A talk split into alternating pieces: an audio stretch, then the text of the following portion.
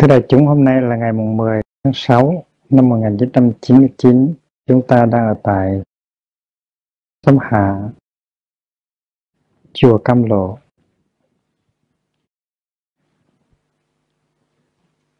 Hôm nay là ngày 205, nghĩa là còn 205 ngày nữa thì chúng ta bước sang ngưỡng cửa năm 2000.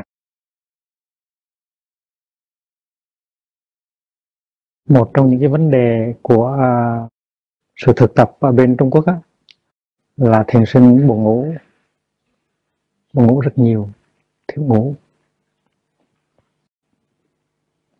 Và khi chúng ta vào trong thiền đường thì chúng ta thấy nhiều thiền sinh ngủ gục quá. Và ngay ở trong những cái bài pháp thoại thì thiền sinh ngủ gục cũng nhiều. Điều này không những đúng ở Trung Quốc mà ở à, Nhật Bản nữa. Trong các thiền viện, thiền sinh ngủ gục rất nhiều.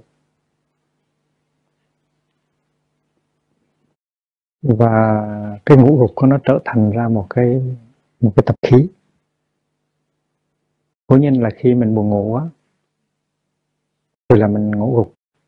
Mình mình mình mình thiếu ngủ, thì mình có khuynh hướng ngủ gục nhưng mà dù mình có được cho ba ngày để ngủ cho đã có mắt. Thì đến khi vô trong thiền đường hay trong buổi học thoại cũng vẫn ngủ như thường. Là tại vì cái trường ngũ gục nó trở thành ra một cái tập khí. Mà thầy đã à, thấy nhiều trường hợp như vậy. Ban đầu mình ngủ gục là tại vì mình thiếu ngủ nhưng mình nếu mình cứ tiếp tục như vậy thì tới một lúc nào đó thì cơ thể của mình nó thành ra nó có một thói quen. Và hết khi nào bắt đầu ngồi thiền là ngủ gục dù mình đã ngủ rất đầy đủ uh, trong những cái đêm vừa qua. Và mỗi khi đi vào trong pháp thoại là ngủ gục. Vì vậy cho nên uh, vào cuối đời minh ở uh, Trung Quốc các thiền viện Trung Quốc và chế tác ra những cái phương pháp để đối trị với sự ngũ gục trong đó có cái cái phương pháp sử dụng cái hương bản để đánh vào vai của thiền sinh. Khi mà đánh vào vai của thiền sinh thì thiền sinh tỉnh dậy. Mà cái tiếng bốp hay là tiếng bép nó vang ra trong thiền đường, làm cho tất cả các thiền sinh khác. Tỉnh dậy nhưng mà cái sự tỉnh táo đó, nó kéo dài được bao nhiêu phút? Nó không có kéo dài được luôn thầy đã từng thấy có nhiều thiền sinh hết bắt đầu ngồi vô là ngủ.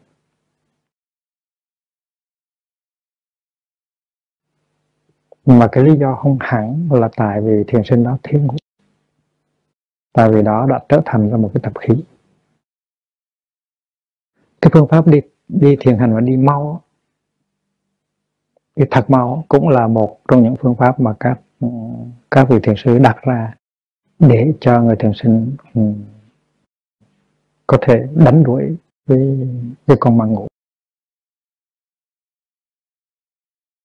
Và thầy nhớ là trong thiền đường chùa Bách Lâm.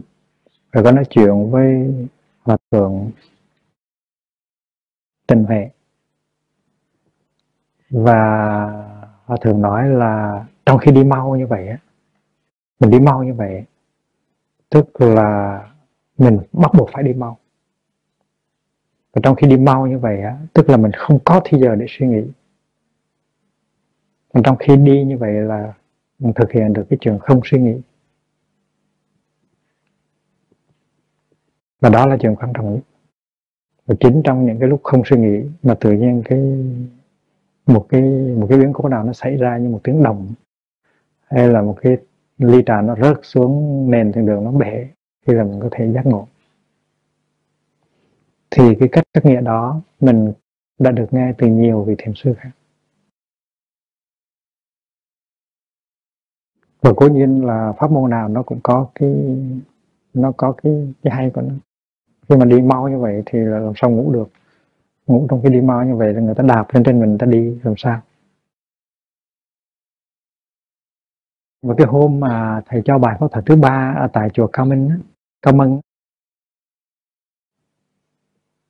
chùa Cao Mân là một cái chùa rất nổi tiếng ở Trung Quốc bây giờ, một trung tâm thiền nổi tiếng bây giờ người ta không có biết chùa Cao Mân được thành lập ừ, vào thế kỷ nào nhưng mà người ta biết rằng chùa Cao Mân á, thuộc về uh, phái lâm tế và chi nhánh của Dương Kỳ, thiền sư Dương Kỳ. Và cùng với chùa Cao Mân có hai ngôi chùa khác nổi tiếng ở, ở Dương Châu. Đó là chùa Kim Sơn và chùa Thiên Minh. Trong khi mà đại chúng đang thực tập, có tu bảy ngày tại chùa Cao Mân thì thầy có đi chùa Thiên Thiên Linh. Chùa Thiên Linh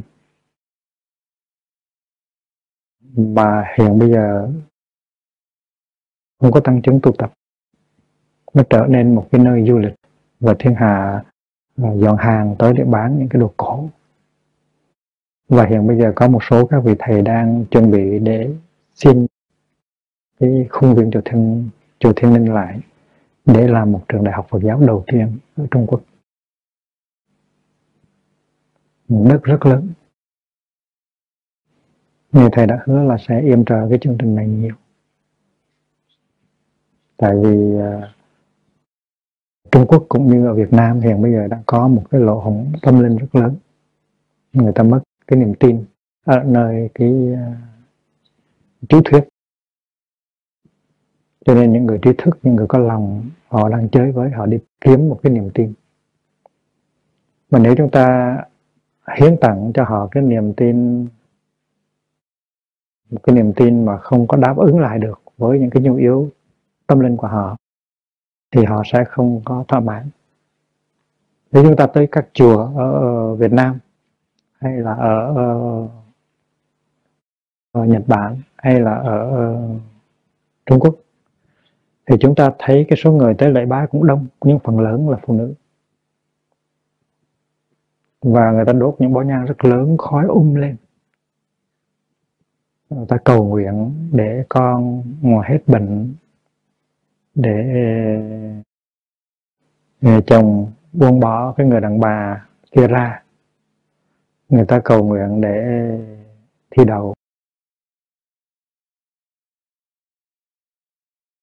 À, người ta cầu nguyện để mua mua may bán đắt. Và người ta tới để ờ, gửi tiền gửi tiền giấy à, cho những người quá cố họ đốt tiền giấy rất là nhiều. Và có một lần thầy đi với thầy tình nhân thì thầy nhân cười nói họ họ tới nhà băng để gửi tiền. Trong khi các nhà băng thành phố gửi tiền bằng fax hay là bằng telegram thì ở đó người ta gửi tiền bằng lửa và bằng khói gửi tiền về cho cho những người à, quá cố để những người đó có cái gì mà tiêu xài người thầy mới nghĩ rằng là trong khi người ta sống, mình không có thương. Mình ta biết làm hạnh phúc cho người đó, rồi đến khi người kia chết rồi thì mình mới hối hận. Mình nó đi mua tiền giấy, từng sấp từng sấp, rồi mình đốt. Thì cái thứ Phật giáo đó làm sao mà được chấp nhận bởi những người cán bộ cộng sản, bởi những cái giới trí thức, bởi những người thanh niên? Và ngoài cái thứ Phật giáo đó thì còn có có thứ Phật giáo nữa là tu tu thiền là tu rất là gắt và tu những cái thời đầu như là vạn pháp, quy về một. Vậy thì một quy về đâu?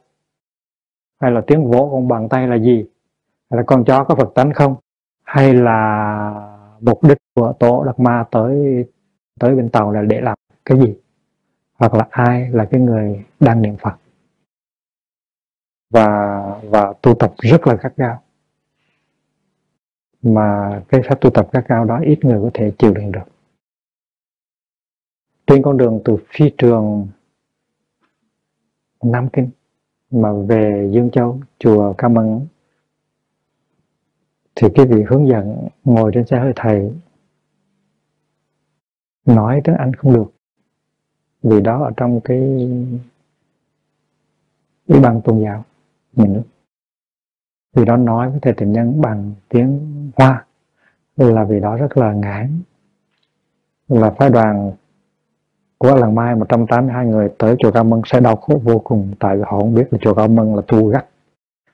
Và ngồi thiền, rồi bị đánh hương bản, rồi thức khuya, rồi về sớm, chắc là những 182 người Tây Phương này chắc là chết giữa chừng, không có sống nổi. Chứng tỏ là như vậy thì những cái người đó, họ biết là cái sự tu hành ở chùa Cao Mân rất là rất là gắt gao, và càng gắt gao từng nào, thì chùa càng nổi tiếng từng đó càng được sự em trợ từ đó. Thì một á, là cái tu hành rất cắt gao. Nhưng mà cái phương pháp tu hầu như là không có gì, nó dính dáng tới những đau khổ hiện thực của cuộc sống này hai là một cái nền tín ngưỡng đầy dậy những cái mê tín. Thì thử hỏi người trí thức, người trẻ, làm sao chấp nhận được cái hình thức Phật giáo đó?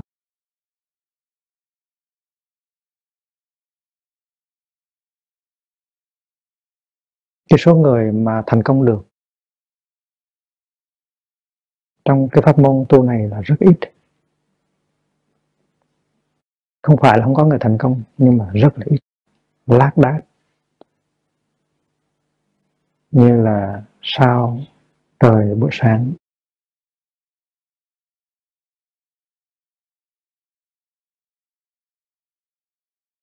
Cho nên cái cái nhận xét của mình là ở chỗ nếu mà đạo buộc không có làm mới lại được. Đạo buộc nếu mà không có cống hiến được những cái giáo lý mới, những giáo lý ừ, căn bản mà diễn bài với một ngôn từ mới có thể hiểu được. Những cái pháp môn có thể thực tập được và giải quyết được những cái ưu tư, những cái băn khoăn, những cái thắc mắc của con người hiện đại nhất là người trí thức và người trẻ thì đạo buộc đánh, đánh mất cái vai trò đánh mất cái vai trò lãnh đạo mà đạo Bụt đã có trong mấy ngàn năm vừa qua. Và người thanh niên người trí thức hiện bây giờ họ đang nhìn phía tây phương. Họ thấy hạnh phúc ở nơi chỗ hưởng thụ. Có nhiều tiền bạc có thể mua được cái này có thể mua được cái kia. Và họ mất cái niềm tin của họ nơi cái truyền thống tâm linh của họ là đạo Bụt vì vậy cho nên một số các thầy đã thấy được cái điều đó. Vì vậy cho nên họ rất mong mỏi rằng cái pháp môn, cái giáo lý pháp môn của làng mai sẽ được truyền bá, sẽ được áp dụng ở Trung Quốc cũng như ở các nước khác ở Châu.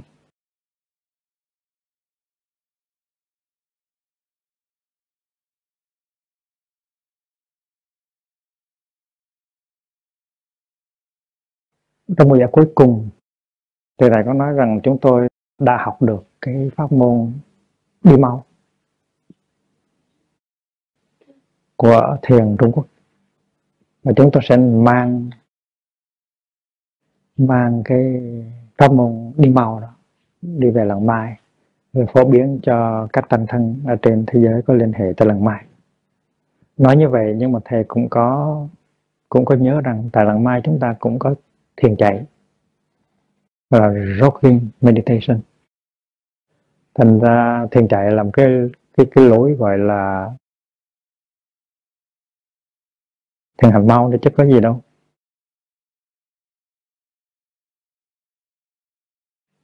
Nhưng mà sau khi nói chừng đó thì thầy nói rằng, nhưng mà quý vị cũng xin thử cái phương pháp thiền hành chậm. Thiền hành mỗi bước một hơi thở, hay thiền hành hai bước một hơi thở, hay là ba bước một hơi thở.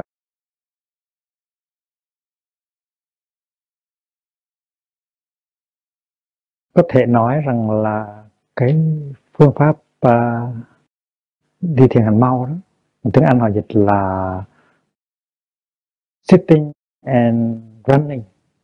Khi mà ngồi thiền gọi là sitting. Và khi mà đi đi thiền hành mau họ không gọi là đi mau họ gọi là running sitting and running. Nó bắt đầu từ chiều cao mất nó không phải bắt đầu từ chiều cao ơn nhưng nó bắt đầu từ cái, từ một người, một vị, một thiền sư ở tại chùa Cao Mân và thầy có nói cho đại chúng biết cái câu chuyện này ở trong cái buổi pháp thoại cuối cùng. Là hồi đó, ở tại chùa Cao Mân có một vị thiền sư lớn, tên là Ngọc Lâm. Ngọc Lâm Quốc Sư. Chắc quý vị có nhiều người đã đọc cuốn ờ, thoát đời tục lụy cái gì đó của thầy ờ, hả? Thoát vòng tục lụy của thầy Quảng Độ. Thì họ thường Quảng Độ à, dịch lại một cuốn uh, tiểu thuyết uh, ký sự nói về đời Ngọc Lâm Quốc Sư.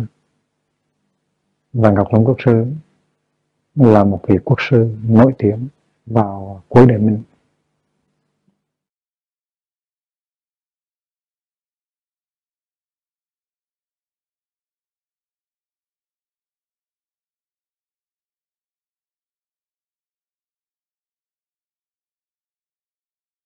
Cầu Lâm Quốc Sư là đệ tử của Thiền sư Thiên Ẩn. Thiên Ẩn Viên Tu.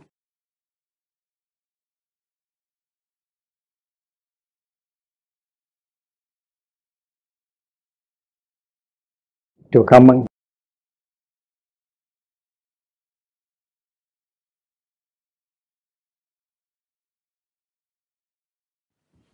Khao Mân Thiên ẩn viên tu. Ngọc Lâm á, là đệ tử của của à, thiền sư Thiên ẩn Ngọc Lâm nổi tiếng lắm.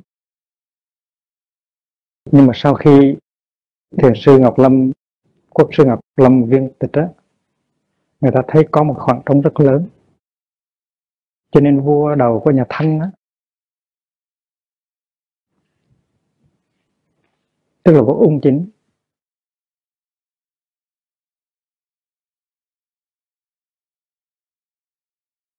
vua ung chính tức là vua Thế Tông đời nhà Thanh. Vua ung chính Thanh. Thế Tôn. Vua Thế Tôn là nhà Thanh.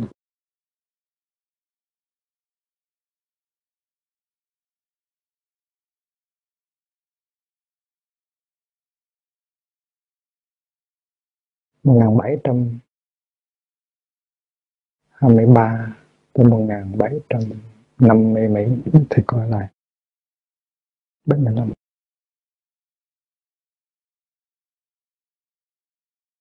13 tới 35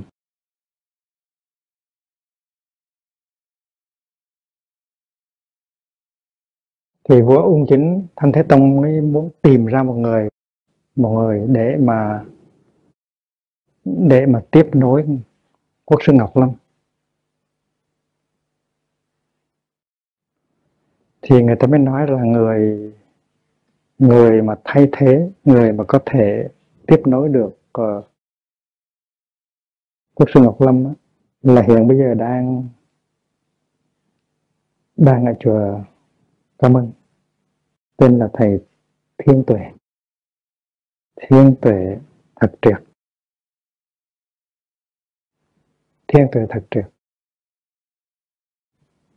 Thì lúc đó vua vua Thế Tông Nhật Thanh mới mời mời thiền sư Thiên Tuệ vào cung.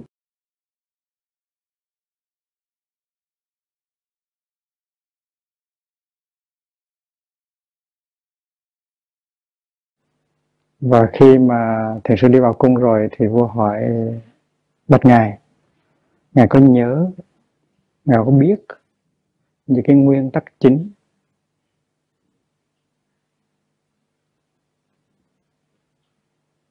của ờ, quốc sư Ngọc Lâm không? What is uh, what would be the essential principles of uh, national teacher Ngọc Lâm.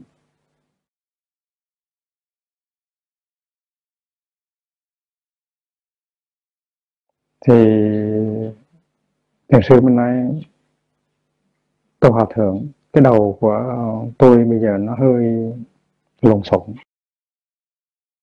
thì cái câu đó cái câu trả lời cái đầu của tôi nó còn hơi lộn xộn nó làm cho nhà vua rất là buồn. Trời nhà thua vua, nhà vua thấy rõ ràng là vì quốc sư nổi tiếng như vậy mà vừa mới vừa mới tịch đó, mà mình cần có một người nói tiếp mà cao đệ của quốc sư mà nói như vậy thì thiệt là một cái sự mất mát rất lớn. Mà phải biết rằng vua là một người um, có tu có học có kiến kiến thức và trong cung trong cung điện vua có thiền đường có thiền đường riêng để cho vua tỏ thiền nên vua mới giận vua nói rằng nếu mà nếu mà trẫm chặt cái đầu của thầy đi cái đầu lộn xộn của thầy đi thì thầy làm sao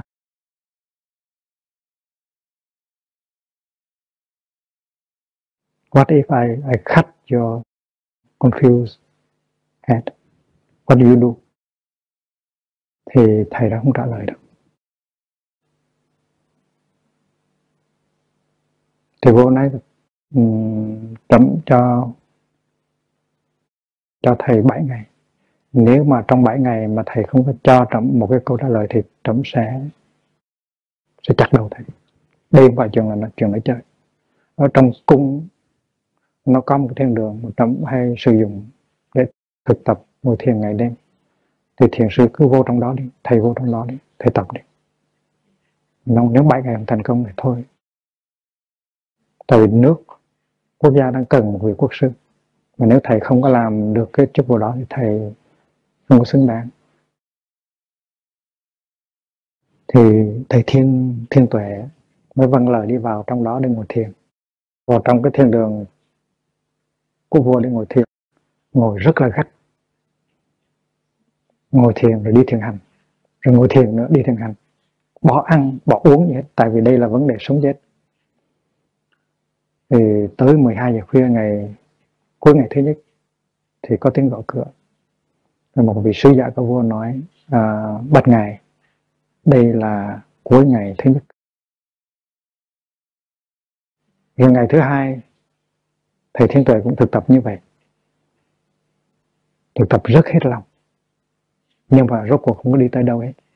Và lúc 12 giờ khuya, vị sứ giả đó gõ cửa vô nói, đây là cuối ngày thứ hai. Và cứ như vậy, cuối ngày thứ ba, cuối ngày thứ tư, cuối ngày thứ năm, cuối ngày thứ sáu. Tới ngày thứ bảy thì thiền sư ngồi không có được nữa. Tại vì cái chết nó đến gần. Và nó đứng dậy đi đi đi loạn trạng và đi mau, đi theo mau. Trong khi đi mau nó cái đầu nó bị cùng vào một cái cái cột ở trong thiền đường. Rồi cái đốt. Rồi tự nhiên thầy tìm ra được cái câu giải quyết. Thầy cầu thầy ra, thầy gõ cửa nói, đi ra tâu với hoàng đế. Đâu với hoàng thượng, có câu trả lời rồi. Và nhờ đó mà thầy được tôn lên làm quốc sư, để thay thế cho quốc sư Ngọc Lâm. Và câu chuyện đó được truyền bá ra và bắt đầu từ đó các chùa áp dụng cái phương pháp đi thiền hành máu, gọi là sitting and running nó thuộc về phái lâm tế thật nhưng mà phái lâm tế của đầu thế kỷ thường bán thế kỷ thứ 18 trong cái đó thì thiền phái lâm tế đi vào Việt Nam vào thế kỷ thứ 12, 13 chúng ta cũng có lâm tế nhưng cũng có thứ lâm tế thiền dạy.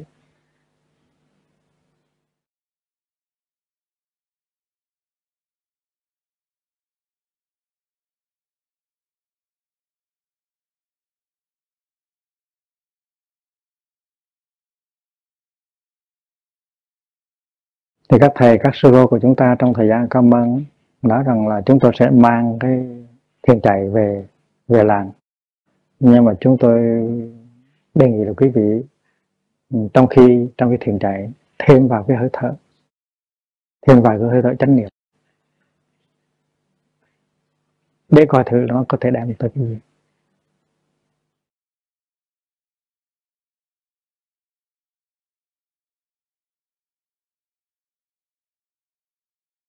Ngay trong cái bài pháp thoại đầu tiên, thầy có nói là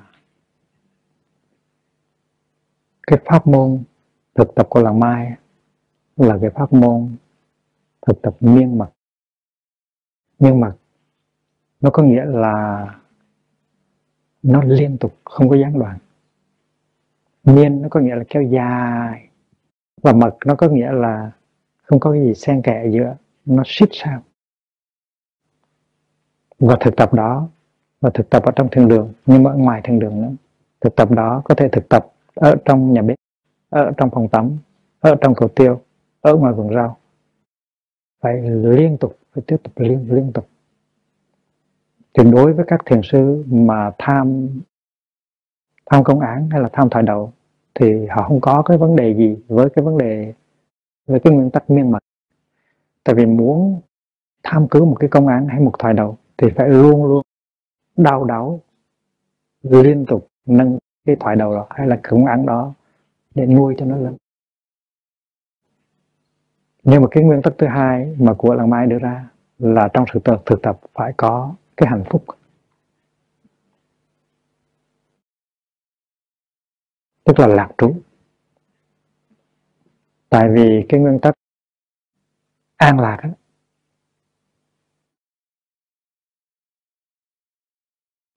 nó được buộc đưa ra trong nhiều trường hợp. Trong từ bi hỷ xã thì chúng ta có hỷ. Trong uh, thất giác chi thì cũng có hỷ. Và trong tứ thiền là hỷ lạc là cái là cái bản chất quan trọng nhất. Ly sinh hỷ lạc với là là định sinh hỷ lạc. Thành ra nếu chúng ta thực tập mà thấy đau khổ trong cái thực tập, nếu chúng ta thực tập mà không có hạnh phúc trong thực tập, thì cái thực tập đó có thể là không có đúng với là cái đường lối của Thế Tôn. Tại Đức Thế Tôn đã thực tập theo cái phương pháp gọi là khổ hành và Ngài đã thất bại. Cho nên Ngài mới bỏ cái phương pháp khổ hành để đi tới cái con đường trung đạo có ăn uống, có ngủ nghỉ đàng hoàng. Để cho thân tâm nó có cái sự mạnh khỏe, nó có cái sự cân bằng mới thực tập thành công được. Và trong khi ngồi thiền, cũng như trong khi đi thiền hành, thì là phải có cái cái yếu tố an lạc của trong. Bởi vì vậy cho nên chúng tôi nghĩ rằng nếu mà thực tập mà không có an lạc, trong khi thực tập e rằng cái sự thực tập đó không có đúng với tinh thần của Đức Thế Tôn và cái nguyên tắc thứ ba của làng mai đưa ra là cái nguyên tắc à, bây giờ và ở đây. Nghĩa là giáo pháp nó có cái cái kết quả ngay trong khi mình thực tập chứ không phải là đợi 7 8 năm hay 10 năm sau mới có kết quả. Cái giây phút mà mình nắm lấy cái hơi thở chánh niệm để thực tập thì trong thân tâm đã có sự thay đổi rồi cái giây phút mà mình nếm miệng cười mà nhận diện cái giận hay cái buồn hay cái vui là bắt đầu có kết quả rồi. Thành ra cái tính cách phi thời cái tính cách uh, vượt thoát thời gian của sự thực tập là quan trọng. Đó là cái nét thứ ba của sự thực tập là mai là mai. Còn nếu thực tập mà mình thấy có kết quả mà mình nghĩ rằng kết quả chỉ có thể có trong tâm trong tương lai giải thoát cái giác ngộ chỉ có trong tương lai thôi thì e cái thực tập đó không đúng mấy với là cái cái giáo lý của Đức Thế Tôn. Thì đó là những cái điều rất đơn giản mà ở làng mai chúng ta nghe hình như là mỗi ngày. Nhưng mà đối với một cái cộng đồng như là như là chùa Cao Mân, thì đó là những cái điều rất là mới và làm cho người ta ngạc nhiên và có thể là bất bình tại phương pháp của họ là phương pháp khổ hạnh, phương pháp đầu tư cho tương lai.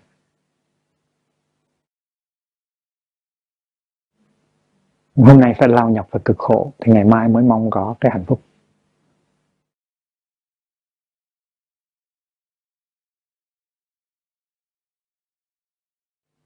Rủ nhau đi kỹ đi cày bây giờ khó nhập đến ngày phong lương, bây giờ là phải khó nhập thì sau này mới có phong lưu được. Đó là thực thần của sự thực tập. Vì vậy cho nên, trong số các thầy, các sư cô của thính chúng có những người họ có khả năng tiếp nhận ngay được, họ thấy đây là một cái lối thực tập rất là mới lạ, rất là khác với thực tập của họ. Và họ để cho trái tim họ mở ra, nhưng mà có một vài người chống ngược lại và thấy rằng mình bị thương. Và cái phương pháp thực tập của mình lâu nay bị người ta chỉ trích à, người ta cho là trái với đường lối của đức thế tôn. Cho nên có một vài người bị thương. Và trong buổi pháp đàm tối hôm đó thì có một cái nhóm mấy chục người trong đó có một thầy một thầy lên tiếng nói là à, phải đoàn qua bên này là để trao đổi văn hóa nhưng mà tại sao lại nói là phương pháp của mình mới đúng còn phương pháp của người khác đều sai hết? Và chứng tỏ rằng là vị tăng đó có đau khổ đau khổ vì tự ái, đau khổ vì không có chấp nhận được những cái điều nó quá mới mẻ.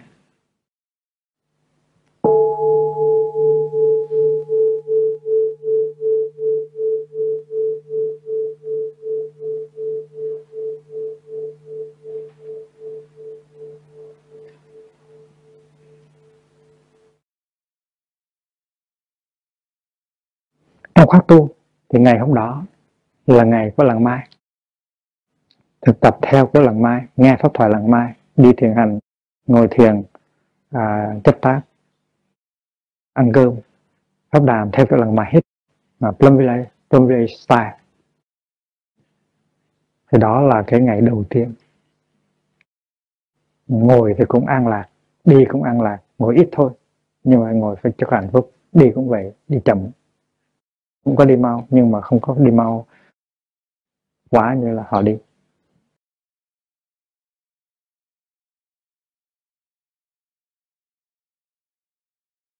Có cái buồn á, là khi ăn cơm thì không được ăn cơm chung với đại chúng địa phương. Đó là một sự thất bại. Là tại vì tại vì chùa tổ chức cho cho khách tăng và là cho à, có chỗ ở đàng hoàng hơn cơm nước đàng hoàng hơn.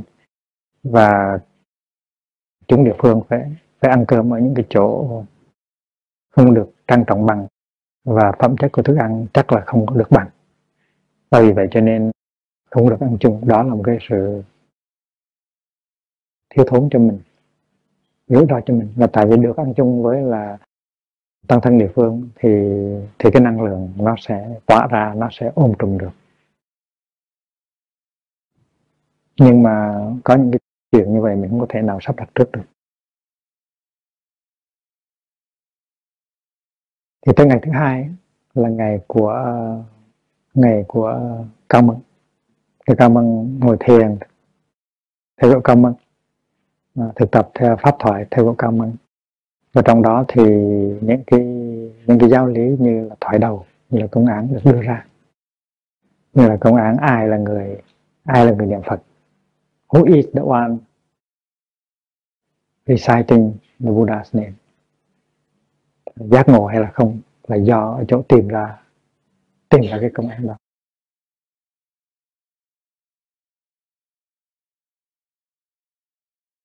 Và cố nhiên là ngày hôm đó thì cao mân đưa ra cái tư tưởng, cái khóa tu nó rất là tiêu biểu cho thiền Trung Quốc trong những cái thế kỷ vừa rồi thì chúng ta đã được nghe được học được thực tập theo kiểu đó.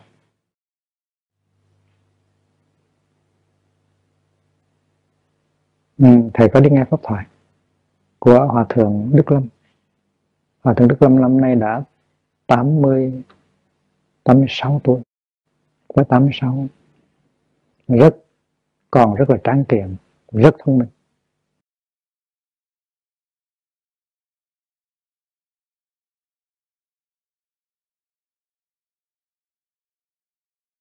Thì đến cái ngày thứ ba là ngày của làng mai. Thì thầy đưa ra một bài pháp thoại, một bài pháp thoại và thầy nói rằng cái thiền mà mà gọi là thiền tổ sư, patriarch.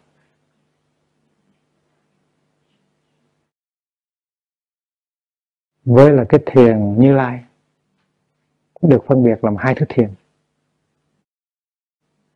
thiền như lai thì nó truyền thống, thiền tổ sư nó cách mạng, và thiền tổ sư nó đưa tới giác ngộ. Còn mau hơn là thiền như lai, có nhiều người họ nghĩ như vậy. Tổ sư thiền và như lai thiền. Thì giống như là chùa làng mai đi theo đi theo như lai thiền hơn là tổ sư tổ sư thiền.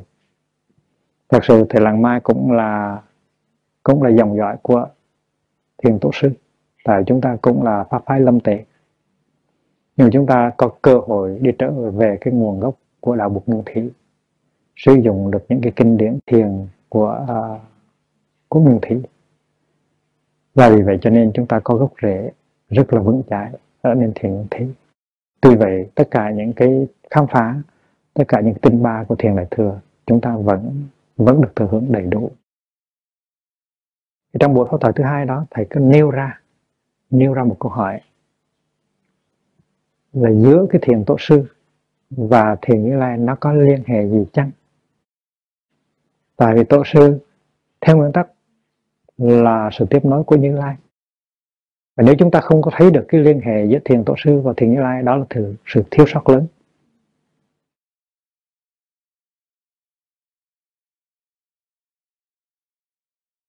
Vậy vì vậy cho nên thầy đề nghị là hiến tặng cho đại chúng một vài cái chiếc chìa khóa mà đạo bộ Nguyên Thủy công hiến để có thể mở ra được những cái công án, những cái thoại đầu của thiền tổ sư. Thì thầy mới nói rằng ví dụ như cái công án ai là người niệm Phật, niệm Phật thì thủy dùng công án rất cái thoại đầu rất là nổi tiếng của, của thiền Trung Quốc thì là ai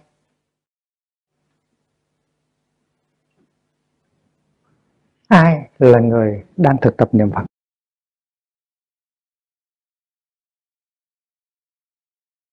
Và chúng ta đều là những người niệm Phật cả và nhất là những người tu theo tình độ là suốt ngày chỉ niệm Phật thôi. Mà tình độ tông á nó chiếm đa số, đại đa số ở Phật giáo Trung Quốc và ở Việt Nam nữa. Nhật Bản nữa. Vì vậy cho nên thầy khi mà nghe lần đầu tiên mà nghe tới cái câu hoài đầu niệm Phật thì thủy thì thầy biết đây là một cái phương tiện rất là khéo léo của những thiền sư để họ đưa những người ừ, tu tình độ vào sự thực, thực tập thiền mình là người niệm buộc nhưng mà mình có biết mình là ai không nếu mình biết mình là ai thì mình sẽ biết buộc là ai. Còn nếu mình không biết mình là ai, thì mình không biết buộc là ai. Mình là một cái ý niệm, mà buộc cũng là ý niệm thôi. Mình niệm buộc, mình có một ý niệm về buộc mình có ý niệm về mình.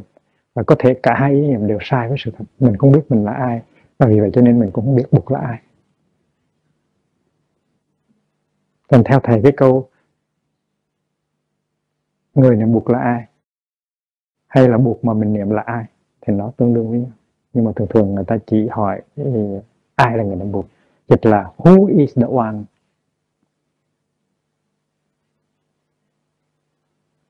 Chanting the Buddha's name. Thì thầy nói tại sao? Tại sao không dùng cái chìa khóa?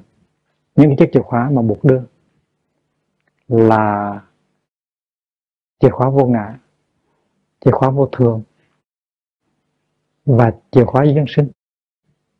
Tại những chiếc chìa khóa đó là những chiếc chìa khóa căn bản, là đưa vào cái ổ khóa nào mở cũng ra hết.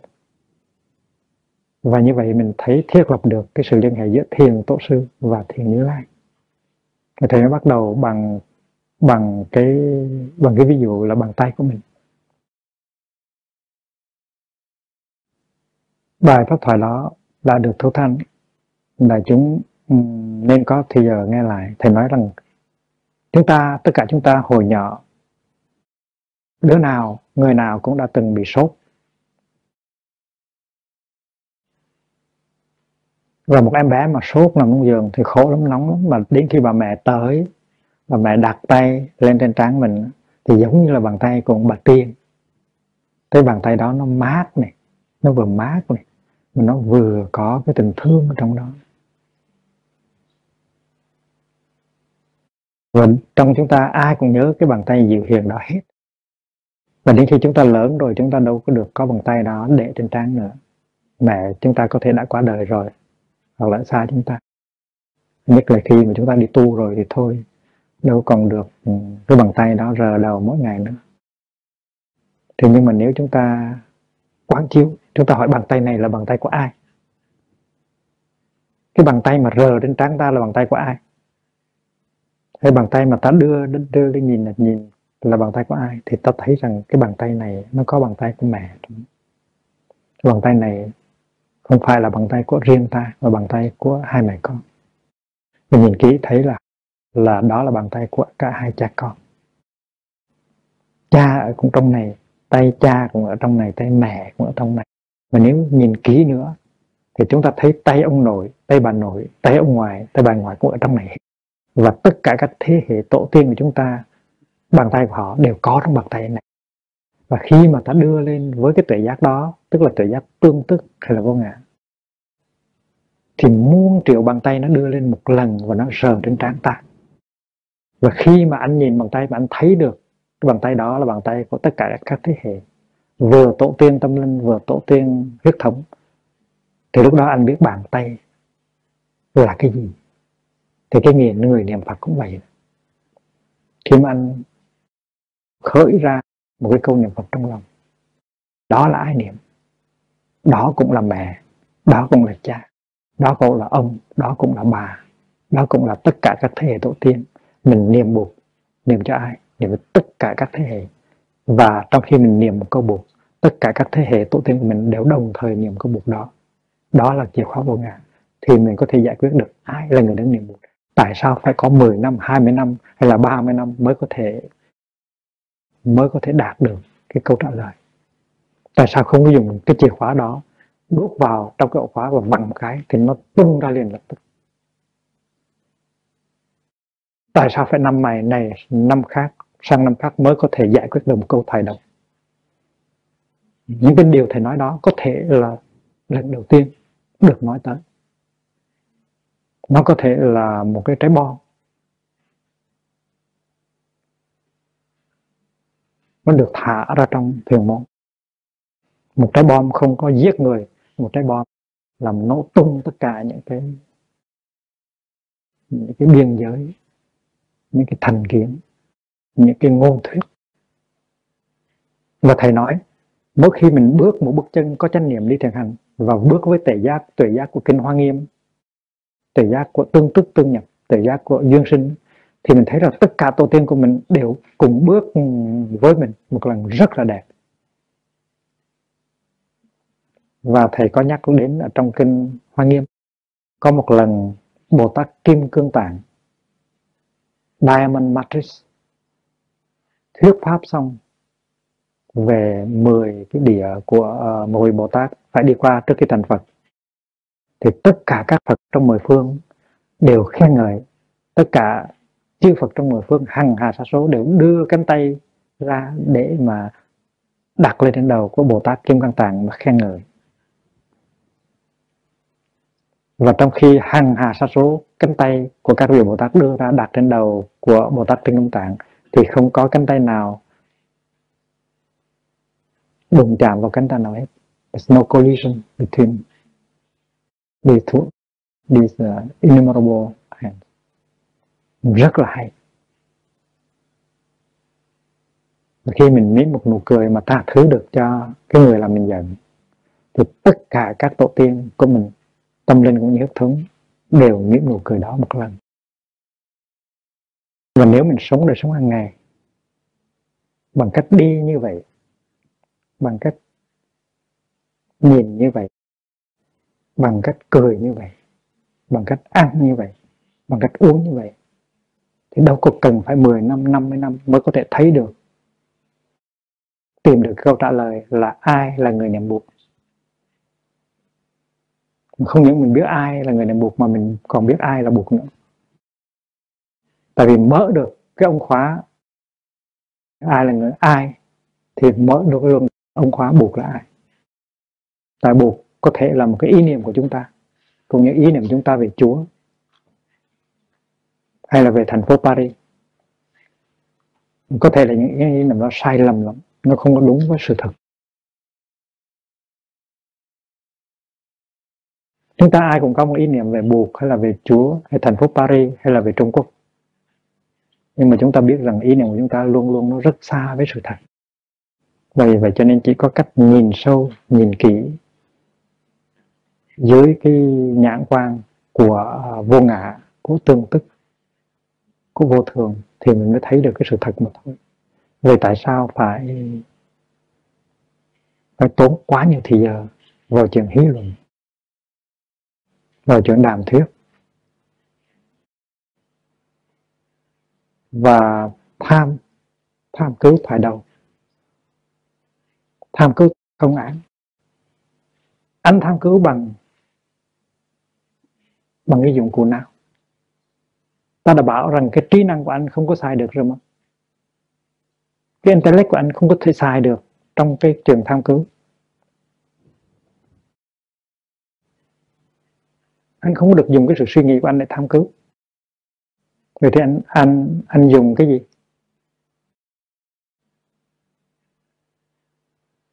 Anh nói không suy nghĩ thì tự nhiên nó sẽ đạt được, nhưng mà có những người không suy nghĩ chỉ cứ biết ăn ngủ suốt ngày đâu có suy nghĩ gì đâu. Vậy mà đâu có đạt được cái thoại đầu gì đâu. Đạt được công án đâu. Bởi vì vậy tại sao anh không có trở về với Đức Thế Tôn? Và Đức Thế Tôn cho con một vài chìa khóa để con tháo mấy cái, cái ống khóa đó. Thì những chìa khóa đó rất là đơn giản vô thường vô ngã tương tức niết bàn. Và thầy đã giải quyết được cho họ cái cái câu hỏi là giữa thiền như lai và thiền thoại đầu nó có một cái liên hệ gì không? Nếu không có gì liên hệ thì tại sao mình gọi mình là người phật tử? Mình là đệ tử của bụt tới ngày thứ ba tới ngày thứ tư.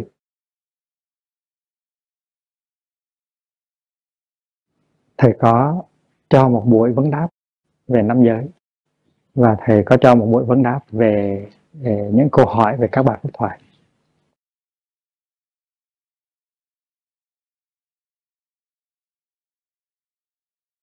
Thì hôm đó các thầy ở chùa Cao Mân, các thầy chùa Cao Mân không có hẳn là các thầy thường trú chùa Cao Mân. Tại có các thầy, các sư cô ở tới, các nơi khác tới.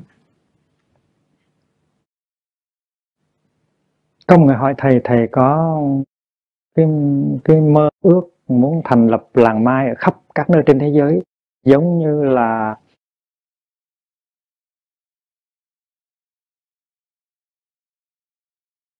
Phật Quang Sơn hay không? Thì trước đó có một ừ, sư chú hỏi, bạch thầy thầy tu đến cái cái trường trình độ đó rồi mà thầy còn nằm mơ hay không? ngồi giấc mơ, giấc giấc mộng nào không thì nó có chứ giấc mộng còn có chứ.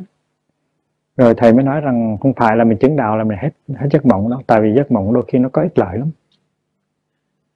Có nhiều giấc mộng làm cho mình mệt, nhưng mà có những giấc mộng nó tạo lập được sự thăng bằng cho cơ thể và cho tinh, cho tâm hồn của mình. Thành ra mỗi khi mình thức dậy mà mình nhớ được giấc mộng thì mình nên mỉm cười với cái giấc mộng đó. Và đừng có cảm thấy thế này thế kia. Thì thầy giải kết cho cho sư chú rất nhiều để sư chú đừng có bị những cái mặc cảm là trong giấc mơ đã thấy được thấy cái này thấy cái kia tại sao mình đã tu rồi mà trong giấc mơ lại thấy được cái thấy cái điều đó. Thành ra sư chú rất là hạnh phúc. Thì đến cái câu hỏi là thầy có ước mơ à, thiết lập làng mai ở trên thế giới đầy như là, là Phật cảnh Sơn không? Thì thầy trả lời rất mau thì nó tôi không có giấc mơ đó. Thì ai nấy đều cười. Có một cái lần mai con đã mệt quá trời rồi.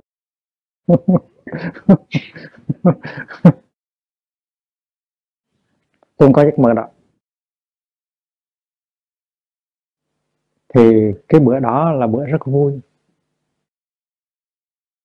Có rất nhiều câu hỏi. Thì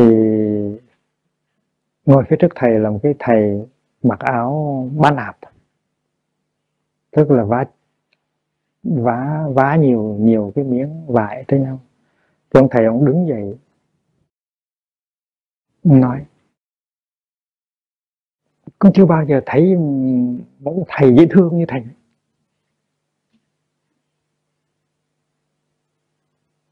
Bây giờ con muốn hỏi thầy một câu. Thầy hỏi đi, thầy ưa ăn cái gì nhất? Tài thương quá rồi không biết ờ, không biết ờ, không có biết diễn tả bằng cách gì là muốn tự mình nấu cho thầy một món gì đó.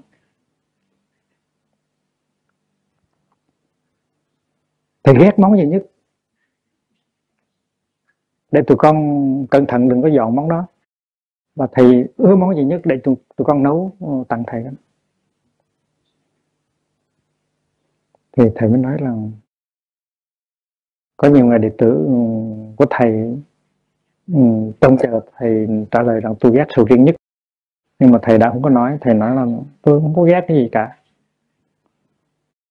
Nhưng mà còn cái câu mà tôi ưa cái món gì nhất thì câu hỏi đó nó nguy hiểm lắm. Tôi không có dám trả lời đâu. Hỏi tại sao không dám trả lời? Nói là nó nguy hiểm vô cùng. Tại vì có một hôm ở Mỹ có một người thiền sinh hỏi tôi câu đó. Tôi dạy rồi tôi nói là peanut butter. Thì nồi trong 24 tiếng đồng hồ phòng của tôi nó đầy peanut butter hết thành ra bây giờ tôi có dạy gì? Bây giờ tôi có dạy gì để mà tôi tôi trả lời cái câu hỏi của thầy?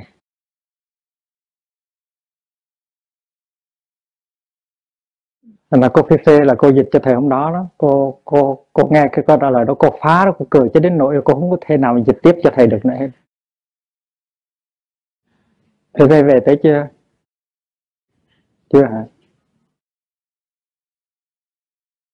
Thì cái ông thầy đó cái ông thầy mà muốn nấu món ngon này cho thầy đó là cái ông mà cái ngày đầu tiên phản đối thầy, giận, rất là giận.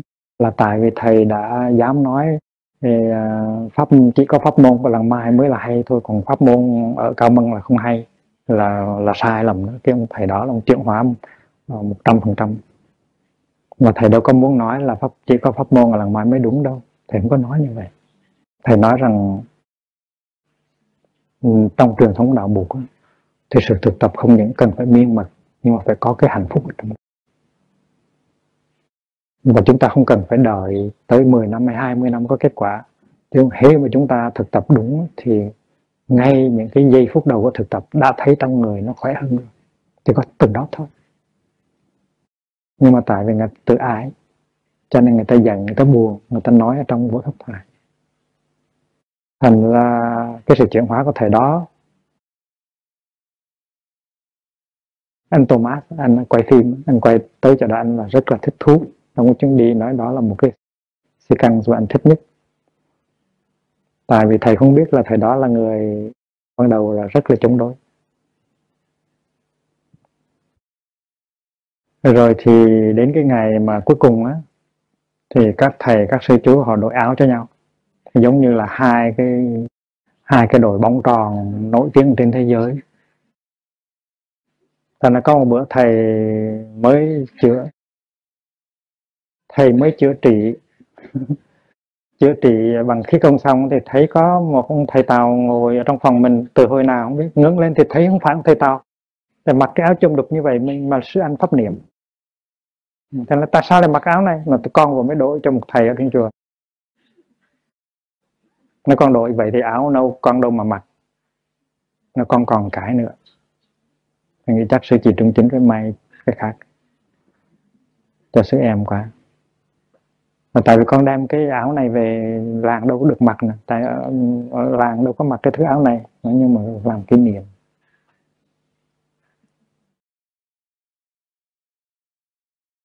Không biết thầy có hỏi rằng cái áo đó có thơm hay không thôi.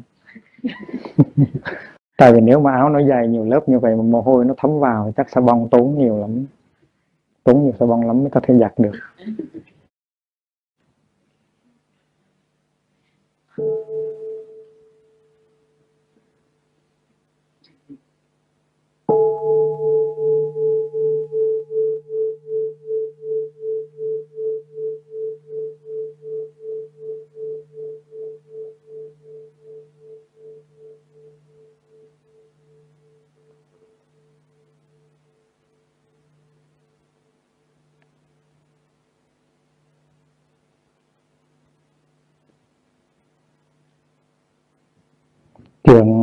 Ừ, chuyến đi vừa rồi nói không bao giờ mà cho hết, nhiều trường lắm. Thành ra đại chúng cứ tiếp tục nghe từ những huynh đệ vừa mới được đi Trung Quốc về. Thầy chỉ muốn nhắc là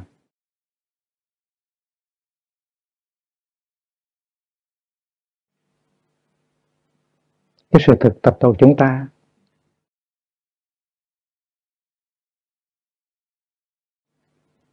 nó phải được tiến hành một cách thông minh. Nghe là thực tập như thế nào mà mỗi ngày ta cảm thấy có sự tiến bộ? Ta cảm thấy có hạnh phúc hơn. Có sự chuyển hóa trong thân tâm. Tại vì cái sự tiến bộ, cái sự chuyển hóa, cái hạnh phúc của ta, nó là cái nguyên liệu duy nhất cần thiết để mà xây dựng cái tăng thân tại nhiều khi chúng ta có cảm tưởng là chúng ta không có hạnh phúc. Chúng ta là nạn nhân trong một sư anh nào đó, hoặc một sư em nào đó, hoặc một sư chị nào đó. Mà nếu cái người sư anh đó, người sư em đó, người sư chị đó mà đổi cái tánh đó đi, thì ta hạnh phúc biết bao. Ta hay có cái cái tư tưởng như vậy ta thường nghĩ là cái hạnh phúc hay cái đau khổ của ta nó tùy thuộc vào cái hoàn cảnh, tùy thuộc vào người kia. Và chúng ta không có biết rằng là chúng ta có cái khả năng thay đổi được cái hoàn cảnh, cái tăng thân của mình. Mà sự thay đổi đó phải bắt đầu từ ở nơi chính chúng ta. Nếu chúng ta mỉm cười được, nếu chúng ta thở được, nếu chúng ta bỏ qua được, chúng ta chấp chấp nhận được thì tự nhiên trong ta nó có cái sự nhẹ nhàng, nó có sự thảnh thơi, nó có cái hạnh phúc. Và chính nhờ cái đó mà mình ta thay đổi được cái tăng thân của ta. Ta làm cho cái phẩm chất của tăng thân của ta nó lớn lên.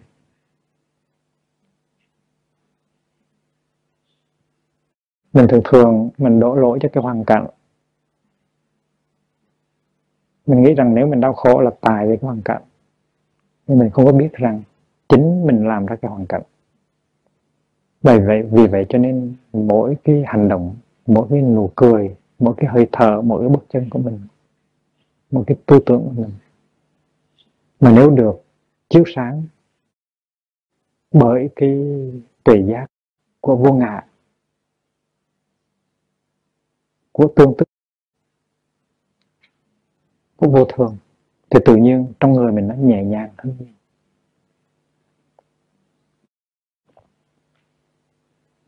Ví dụ như là mình có một cái mặc cảm. Cái mặc cảm đó là mình giỏi.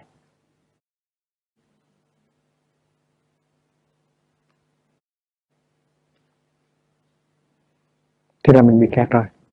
Bất cứ một mặc cảm nào cũng là một cái kẹt. Chúng ta giỏi về, hoặc là chúng ta thông minh hoặc là chúng ta học nhiều. Hoặc chúng ta có nhiều kinh nghiệm. Hoặc chúng ta tổ chức hay. Hoặc ta là con dòng cháu giống. Ví dụ như vậy. Tất cả những cái ý niệm như vậy đều là nguy hiểm cho chúng ta hết. Tại hệ chúng ta kẹt vào một cái ý niệm như vậy là chúng ta khổ.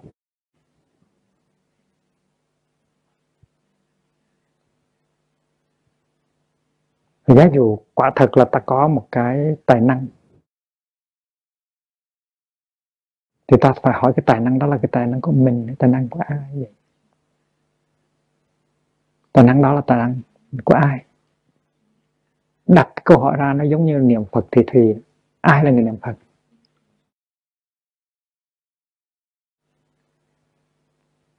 Thì mình sẽ tìm ra được chìa khóa.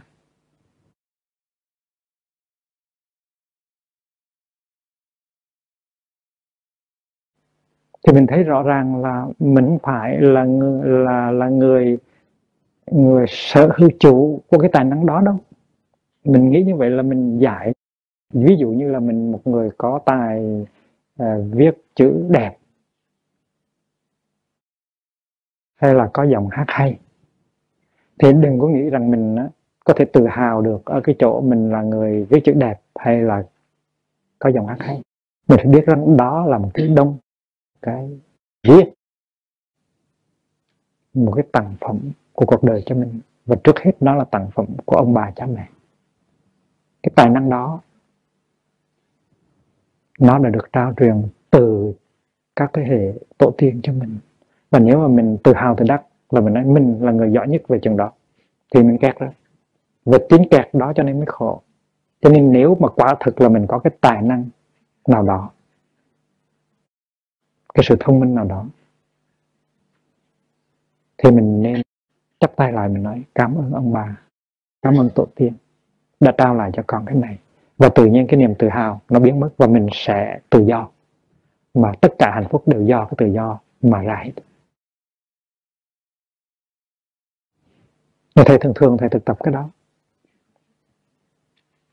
Có những lúc mà thầy ngồi ở trên pháp tòa để truyền giới trường giới cho 500 người cho 700 người.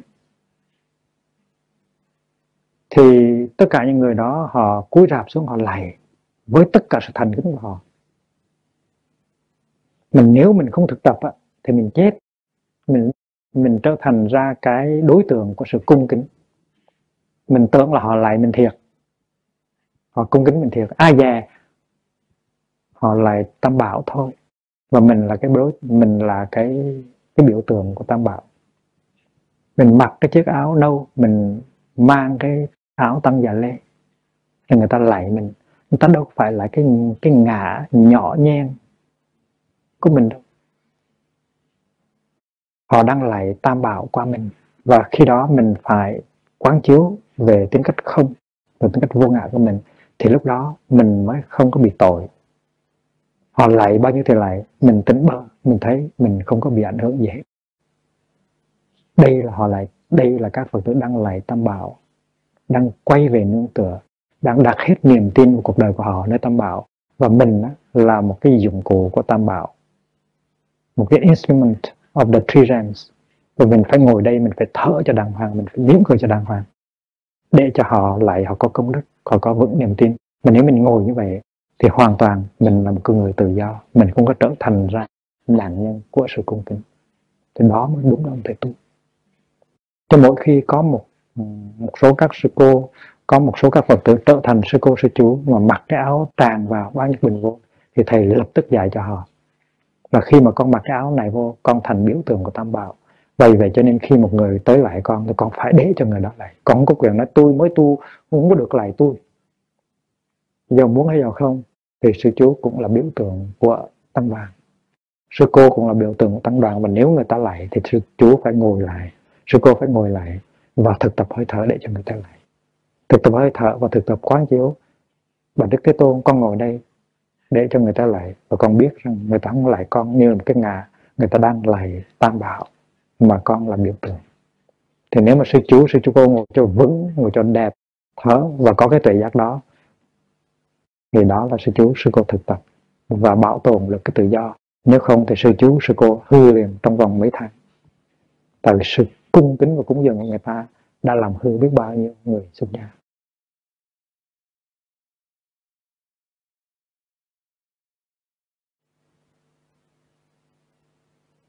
thầy thực tập như vậy. Ví dụ như khi mà thầy đi vô đi vô giảng đường, tất cả mọi người đứng dậy và chắp tay cung kính. Đó là sự tập thực tập quý vị. Nhưng mà quý vị đừng có tưởng là thầy không thực tập. Thầy thực tập đi vô từng bước đàng hoàng. Thầy nói, họ thực tập đứng dậy, chắp tay cung kính ta bảo như vậy là họ có phước. Còn mình đi từng bước cho đàng hoàng à, thở cho đàng hoàng. Có thì giờ cho họ thực tập và mình cũng thực tập. Và thầy hoàn toàn không có bị ảnh hưởng gì cái chuyện cung kính à, của quý vị hết. Cho nên thầy đi chậm thì vẫn cứ đi chậm như thường tại càng đi chậm từng nào thì càng tốt từng đó là tại vì nhiều người ta lại còn có cơ hội để thực tập, để làm vững chãi cái cái cái niềm tin và sự cung kính cũng giống cũng giống như khi mình lại đi qua Trung Quốc kỳ này mình thấy người ta lại ừ, express, lại mau mó có chừng, lại như cái cái chai giả gạo. Bóp bóp bóp bóp như vậy. Thì thì thì lại như vậy thì cái, thì đỡ tốn thời giờ đó đỡ tốn thì giờ thiệt đó. Nhưng mà thời giờ để làm cái gì? Và trong cái lại là mình phải mình phải nuôi dưỡng cái chất liệu vững chãi thảnh thơi cung kính niềm tin. Và tại sao mình phải lại máu như vậy? Mà nếu người ta không có quen với cách lại của lần mai người ta nóng ruột, lại ba lại tôi bảo lại một lại thôi. Tại ba lại mất thì giờ mà một lại mình cũng lại dài còn hơn bằng 10 cái lại của người ta nữa ta rất là bực tại ta không có hiểu được cái pháp môn lại của mình.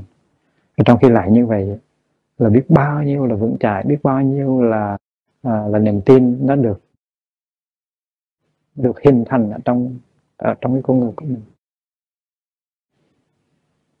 Thành những cái lúc mà mình dân hương những cái lúc mà mình đi từng bước chậm những lúc mình chắp tay để đợi ừ, thầy đi ngang qua những lúc đó là những lúc thực tập mọi người đều có lời hết. Và coi chừng nếu mình là thầy thì mình có thể hư nếu mình có thực tập sự khiêm cung mình không có thực tập vô ngã. Tức là cái chìa khóa mà buộc trao ra. Họ đang gấp tay ai vậy hả? Họ đang cúi đầu trước ai vậy hả? Mà mình nghĩ là họ đang cúi đầu trước mình là mình chết. Mình phải thấy rằng mình đó, tức là sư ông mình là sư tổ mình là tăng đoàn. Vì vậy cho nên chấp tay họ cung kính như vậy là họ có phước còn mình đó, muốn có phước muốn có tự do thì mình cũng phải thực tập như họ mới được. Tại vì thầy ít nhất là phải thực tập cho được ngang học trò. Có phải như vậy không? Và vì vậy cho nên nó rất là mầu nhiệm mà nó rất là đơn giản. Những cái chìa khóa đó của Đức Thế Tôn trao truyền cho chúng ta tại sao chúng ta không có sử dụng mà chúng ta đi kiếm những cái gì rắc rối lôi thôi uh, trên trời dưới biển? Vì vậy cho nên niệm Phật thì thủy, ai là người đền bù? Cái công án đó. Nếu mà thế hệ tương lai biết, tháo gỡ bằng những chìa khóa của Đức Thế Tôn, thì tại sao không thành công? Trong cái sự thực tập tội cũ 100 người tham một cái thoại đầu, chưa chắc được hai, ba người thành công. Nhưng mà nếu sử dụng được cái chìa khóa đó, thì thầy nghĩ là 90% sẽ thành công và đây là những cái khám phá mới. Khám phá mới không phải là bằng cái sự nghiên cứu, mà bằng cái sự thực tập của mình. Và vì vậy cho nên cái sự thực tập bằng miên mật với tính cách miên mật sự thực tập bằng với tính cách hiện pháp lạc trú, và sự thực tập với tinh thần bất quản thời nhật, vượt thoát thời gian là rất quan trọng. Và các vị đã được tới làng mai rồi, đã được nếm cái pháp môn đó rồi, phải đem hết cái niềm tin của mình, đem hết trái tim của mình mà tiếp nhận, mà thực tập. Tại vì sự thực tập của quý vị, nó giải thoát cho cả tổ tiên nó giải thoát cho cả xã hội. Chúng ta có cơ hội rất lớn, chúng ta có rất nhiều may mắn. Quý vị đừng có để cái thì giờ, cái cơ hội đi qua rất là uổng. Và khi chúng ta có một cái tài năng chúng ta quán chiếu như vậy, và khi chúng ta có một niềm đau khổ, chúng ta cũng quán chiếu giống hệt như vậy đau khổ này không phải đau khổ của riêng. Đau khổ này là đau khổ của tổ tiên. Và khi mà biết rằng đau khổ tổ tiên rồi thì mình thì mình thấy nhẹ trong lòng, mình đau khổ ít liền hơn lên nhiều lắm và với, cũng với cái chìa khóa đó, mình tháo gỡ những đau khổ của mình rất là dễ dàng. Mình đem lại cái hạnh phúc vào trong cơ thể, vào trong tâm linh của mình một cách rất là dễ dàng. Và mình vượt thoát cái hình, tình trạng hiện tại rất dễ dàng để mình có thể xây dựng cái tăng thân, trở thành một đoàn thể có hạnh phúc hơn, làm chỗ nương tựa cho hai chúng mười phương.